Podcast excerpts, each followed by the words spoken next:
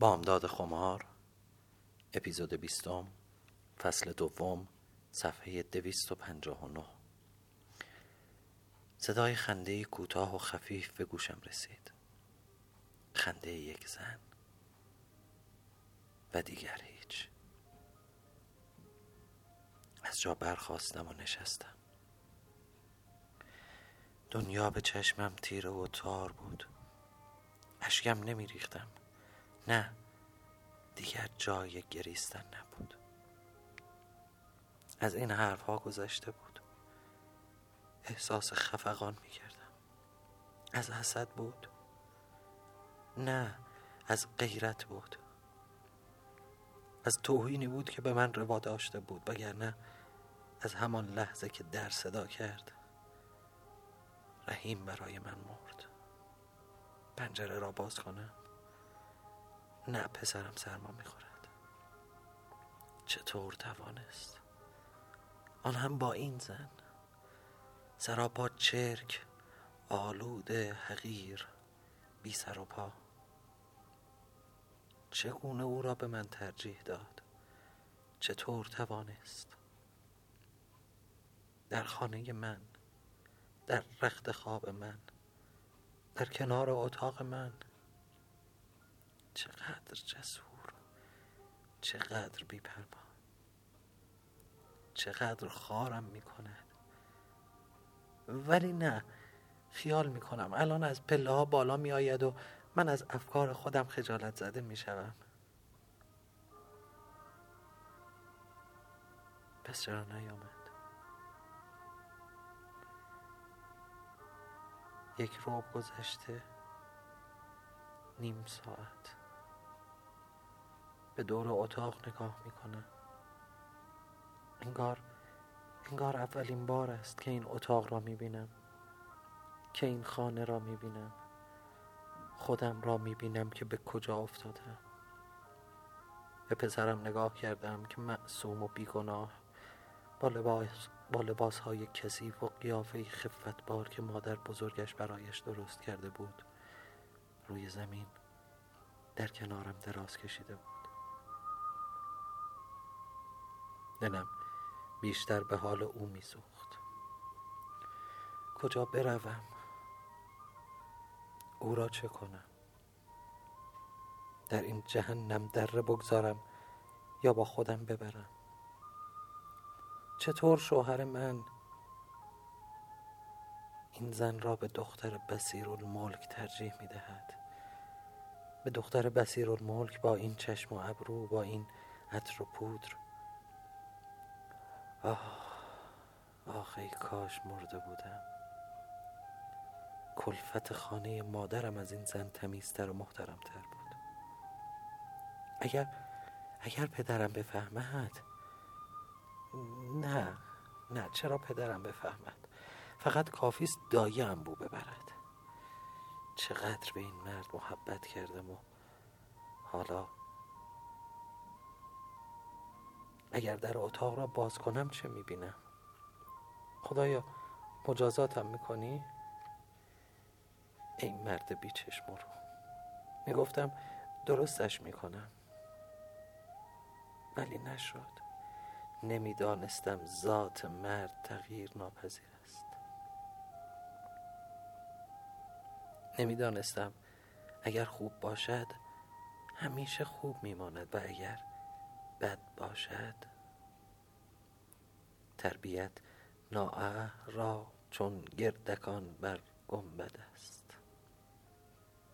با وقاحت به من میگوید نمیتوانم توی خانه‌ام مهمان بیاورم. این خانه مال توست؟ ای آدم وقیح. او هم لنگه مادرش است. وقیح و بیچشم رو. خوب و بد, خوب و بد سرش نمی شود.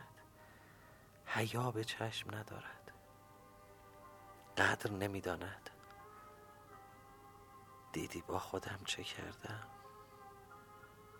راست می گفت پدرم. راست می گفت که این پسر اصل و نسب ندارد. چقدر گفت. چقدر همه زبان ریختند. تقصیر خودم بود. خودم بر سر خودم آوردم. حالا باید بکشم. خداوندا عجب غلطی کردم. ناگهان یکی خوردم. عرق بر بدنم سرد شد. این همان دعایی نبود که پدرم در حق من کرد؟ همان دعای شر؟ چه زود مستجاب شد آقا جان. آه آقا جان، عجب غلطی کردم، عجب غلطی کردم. خدا لعنتت کند محبوبه. عاشق شدنت چه بود؟ یک ساعت گذشت. سرم را بین دست هایم گرفتم. نه صبح می شد نه رحیم می آمد. دراز کشیدم کنار پسرم وسط اتاق و با چشمانی باز از گوشه پنجره که از کنار پشت دری دیده می شد. آنقدر به آسمان خیره شدم تا خاکستری شد. در صدا کرد. تق. چشمانم رو بستم. رحیم آمد و آهسته کنارم روی زمین دراز کشید. صبح حال خودم رو نمی فهمیدم. سردرد داشتم. رفتم توی مطبخ و خود را سرگرم کمک به مادر شوهرم کردم. دلم نمی خواست چشمم به صورت آن زن کثیف و بی سر و پا بیفتد. نمیخواستم چشمم به رحیم و زاد و دور و برش بیفتد. رحیم که سر کار نرفته بود، از نبودن من در اتاق ناراضی نبود. میرفت و میآمد و بلبل زبانی میکرد. صدای صحبت و خنده او را با آن زن و پدر و برادرش میشنیدم. صبحانه خوردند و نرفتند. پس چرا نمی روند؟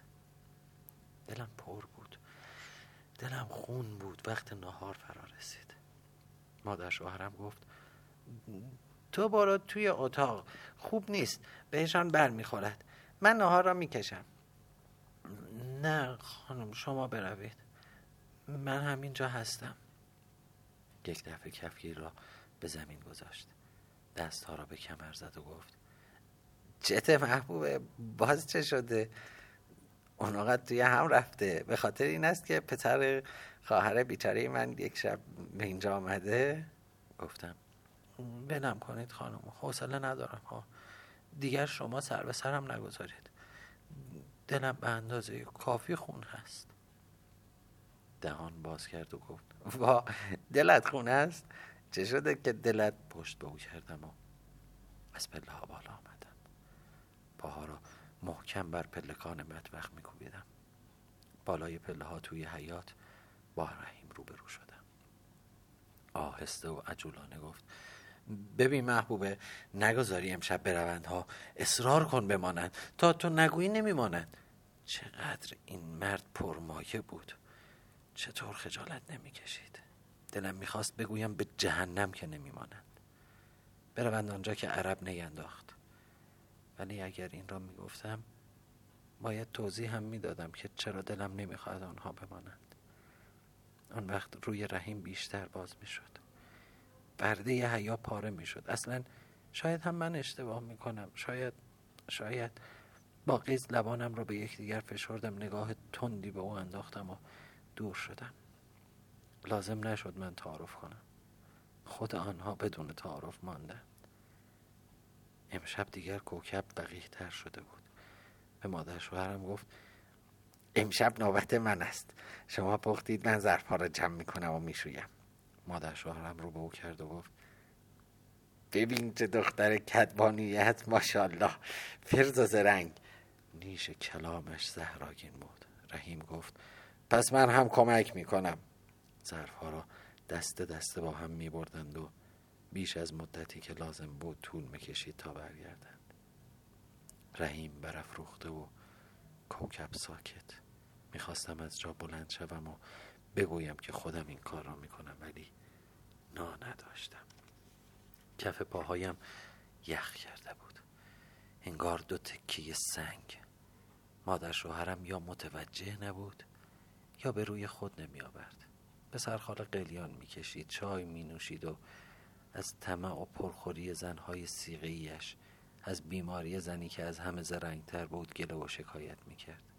پسر بیکمالش که انگار از هفت دولت آزاد بود، باز پاهایش را با آن جوراب‌های متعفن دراز کرده و با لذت چرت می زد. دوباره هنگام خواب فرا رسید. دوباره من تظاهر به خوابیدن کردم. دوباره او تظاهر به خوابیدن کرد.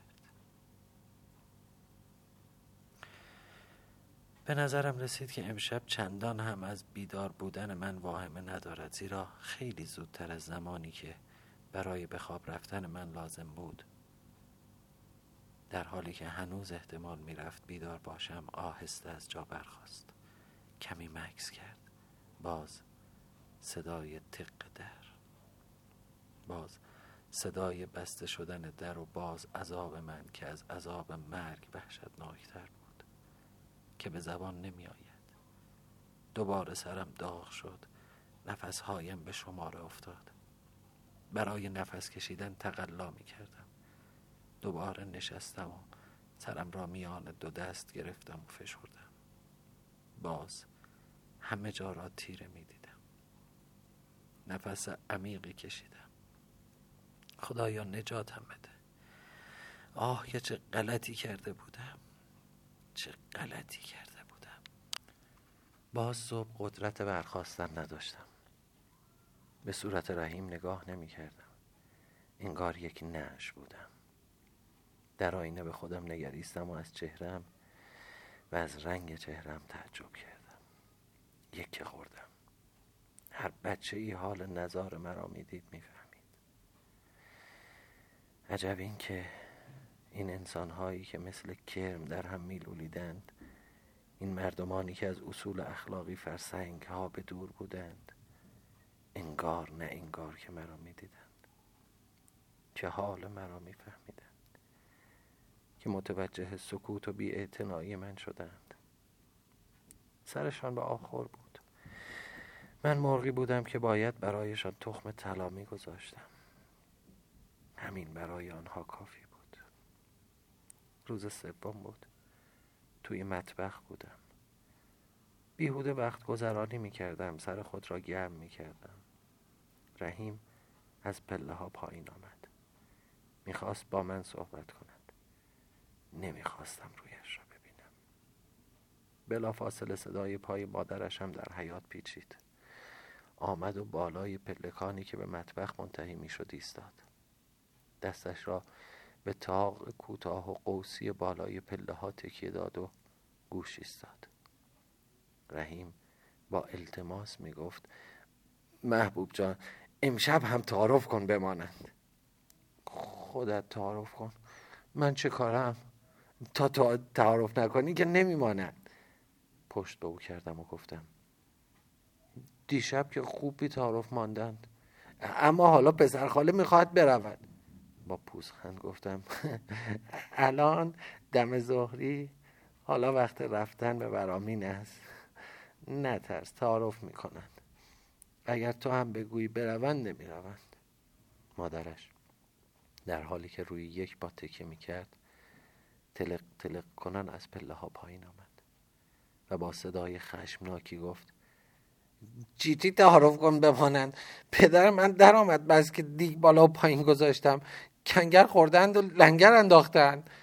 برای نخستین بار دلم میخواست دست به گردنش بیاندازم و صورت چروکیده او را ببوسم، مثل اینکه فرشته رحمتی بود که خداوند از آسمان برای من فرستاده بود. رحیم صدایش را بلند کرد و به سوی مادرش چرخید. به تو چه مربوط است؟ نمیخواد تو دیگ بالا و پایین بگذاری؟ وقتی پای منافع خودش در میان بود، چشم به روی مادر و احترام مادری هم میبست. خوب میدانست چطور مادرش را سر جای خود بنشاند. زمانی عرق مادر و فرزندی در او بیدار میشد که پای من به میان میآمد. حرف نمیزدم. دیگر نمیگفتم ساکت باشید، آهسته صحبت کنید. دیگر نمیگفتم زشت است، مهمان ها میشنوند، زیرا که گناه این سر و صدا به گردن من نبود. من در پذیرایی کوتاهی نکرده بودم، از هیچ جهت. مادرش در حالی که گردن و کمر خود را پیچ و تاب میداد پرسید: حالا چه شده که این آقا اینقدر برای پسرخاله پستان به تنور میچسبانند؟ رحیم متوجه نیش کلام او شد و گفت: دهانت را چفت کن. من خودم را سرگرم فوت کردن هیزم‌های زیر دیگ کرده بودم. چفت نمی کنم، پدرم در آمد. ببین شبها توی این انبار سازها چه به سرم آوردن. آستین یک دست خود را تا آرنج بالا زد. الحق و الانصاف که سازها پدرش را در آورده بودن. تمام دستش گله به گله سرخ و متورم بود. ادامه داد: تمام بدنم را تکه پاره کردن. شب تا اله صبح راه می روم. سر و سینه و پشتم را می خارانم. به تو بگویم رحیم، مبادا تعارفشان کنی ها. اگر هم خودشان ماندن، من امشب می آیم توی تالار پیش کوکب می خوابم. دلم خنک شد. پسر خاله و اهل بیتش رفتند و رحیم همراه آنها رفت تا راهیشان کند و برگردد. ظهر شده بود. با مادر شوهرم در اتاق نشسته بودیم. ناگهان بی مقدمه پرسید: محبوب، چقدر رنگت زرد شده، پژمرده شده ای؟ با این تصور که چون سازها بدنش را تکه پاره کردند از پسرخاله دلگیر است و با من همدردی خواهد کرد، درد دلم باز شد. زدم زیر گریه و گفتم: از دست رحیم. رحیم مگر چی کار کرده؟ هرخ کنان گفتم: چه کار کرده؟ شبها میرفت سراغ کوکب. گفتم و پشیمان شدم.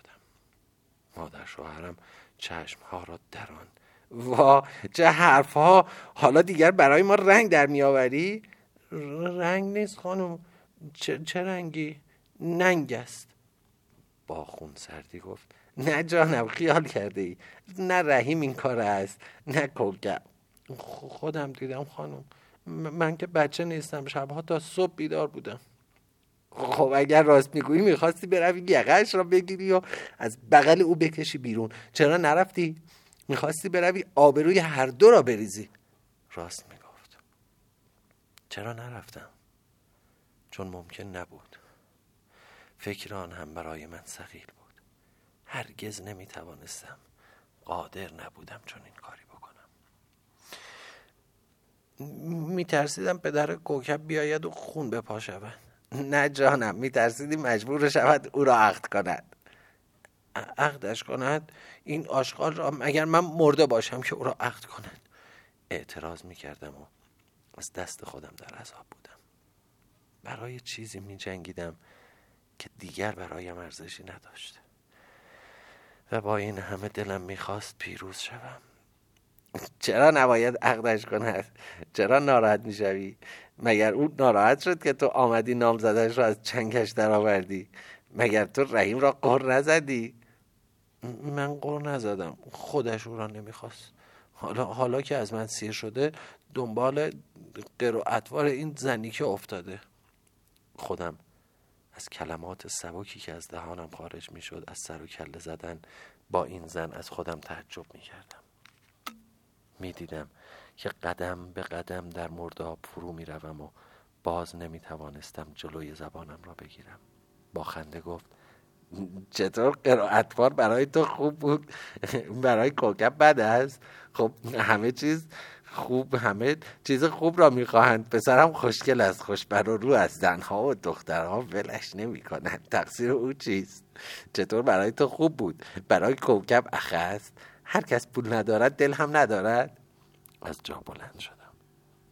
تا, تا من باشم دیگر برای شما درد دل نکنم.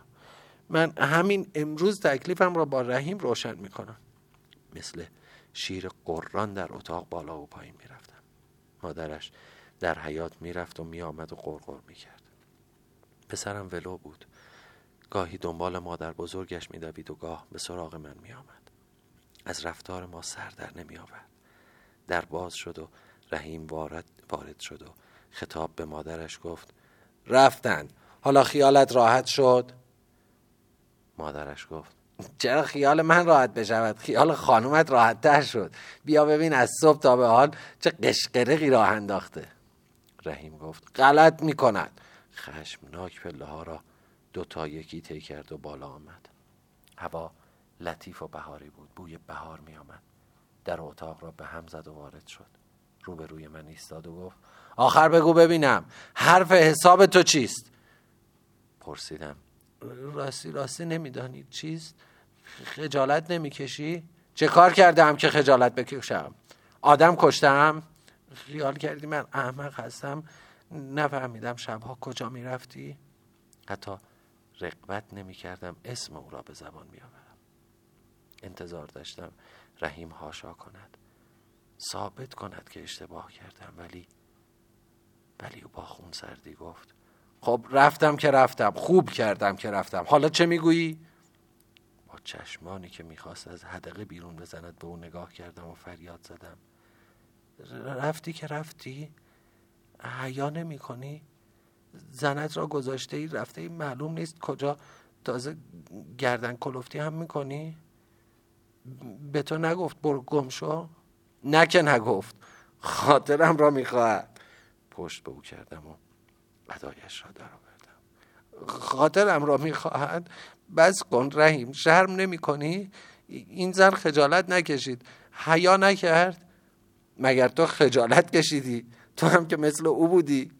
م- مگر چی کار کردم؟ به اتاقت آمدم؟ آب گیر نیاوردی وگر نه شکارگر ماهری بودی. تیر به هدف خورد. آه از نهادم برآمد. خودم کردم که لعنت بر خودم باد. گفتم راست میگویی، لیاقت زن پست فطرتی مثل من شوهری مثل توست. صدایش به فریاد بلند شد زبانت دراز شده، هار شده ای؟ چی شده؟ از جانم چه میخواهی؟ چشمانش دریده مثل حیوان نری بود که مادهش را از او جدا کرده باشند.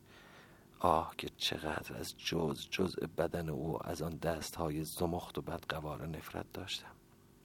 آیا این همان رحیم بود؟ گفتم هیچ از جانت نمیخواهم، برو هر غلطی دلت میخواهد بکن، دیگر نمیخواهم حتی ریختت را هم ببینم.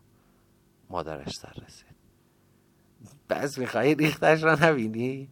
زیر سرت بلند شده؟ رو به رحیم کرد اگر دوتا بچه دیگر توی دهانش گذاشته بودی اینطور زبان در نمی آورد.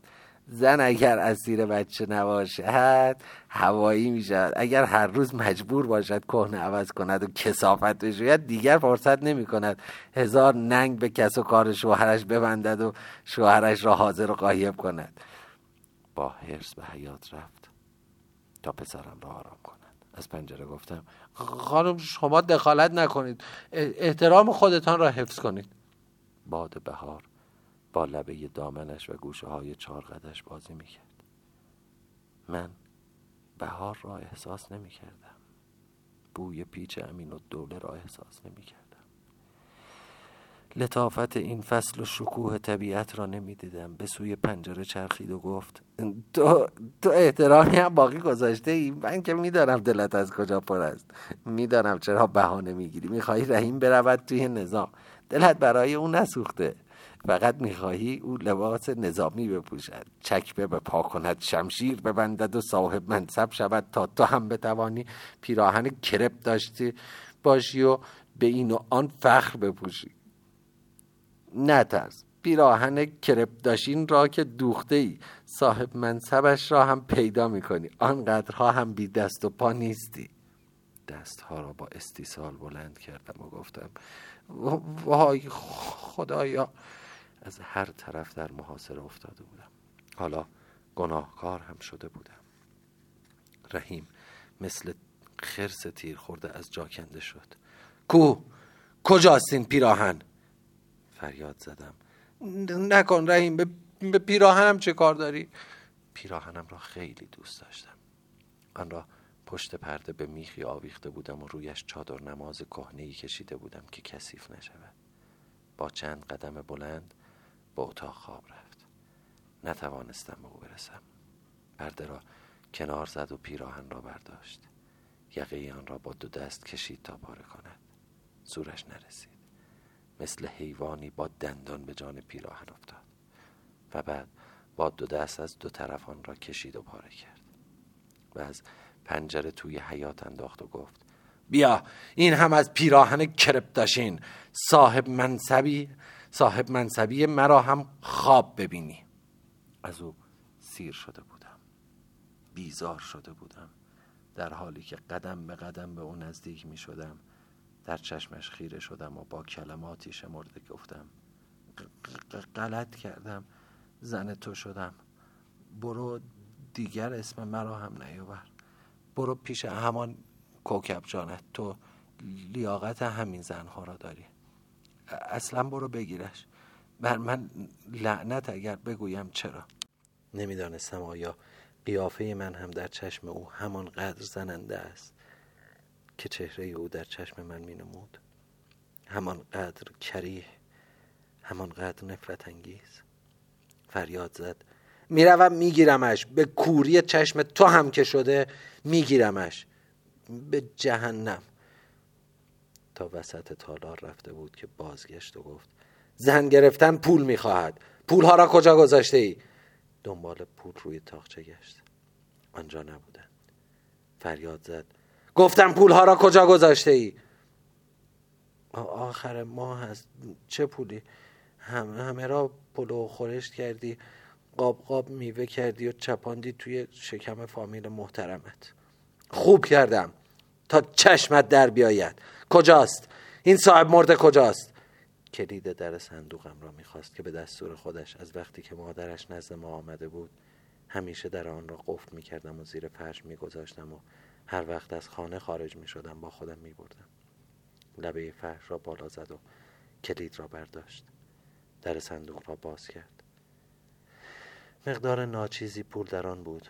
آن را برداشت و وقتی مبلغ اندک آن را دید نگاهی به چپ و راست کرد و شال کشمیر مرا برداشت. فریاد زدم: آن را کجا میبری؟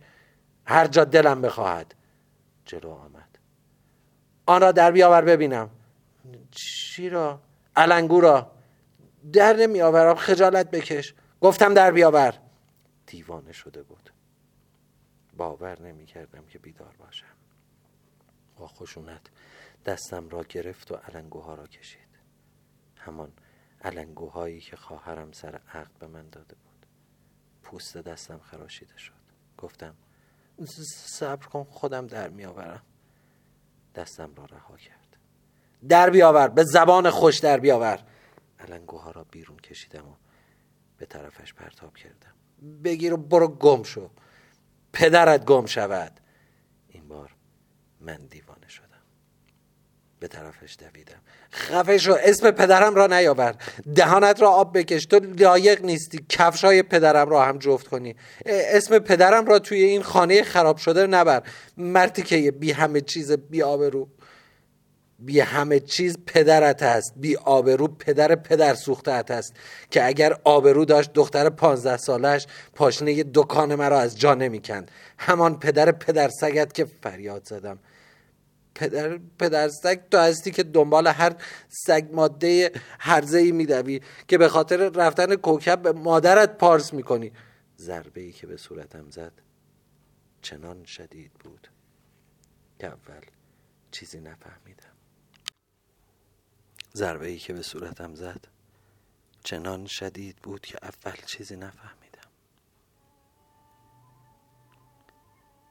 تلو تلو خوردم و دست به دیوار گرفتم. انتظار این یکی را دیگر اصلاً نداشتم. شاید هنوز از ته دل امیدوار بودم که پشیمان شود. با این ضربه از آسمان به زمین افتادم و پر و بالم سوخت. این سیلی چشم مرا به واقعیت گشود. درد کمتر از سوز دل آزارم میداد. مدتی با حیرت به روی او نگاه کردم. یک دستم به دیوار و دست دیگرم به صورتم بود. گفتم حق داری، تقصیر من است. این این سیلی حقم بود. بعد غلطی کردم که زن تو شدم، ولی دیگر یک لحظه هم توی این خانه نمیمانم.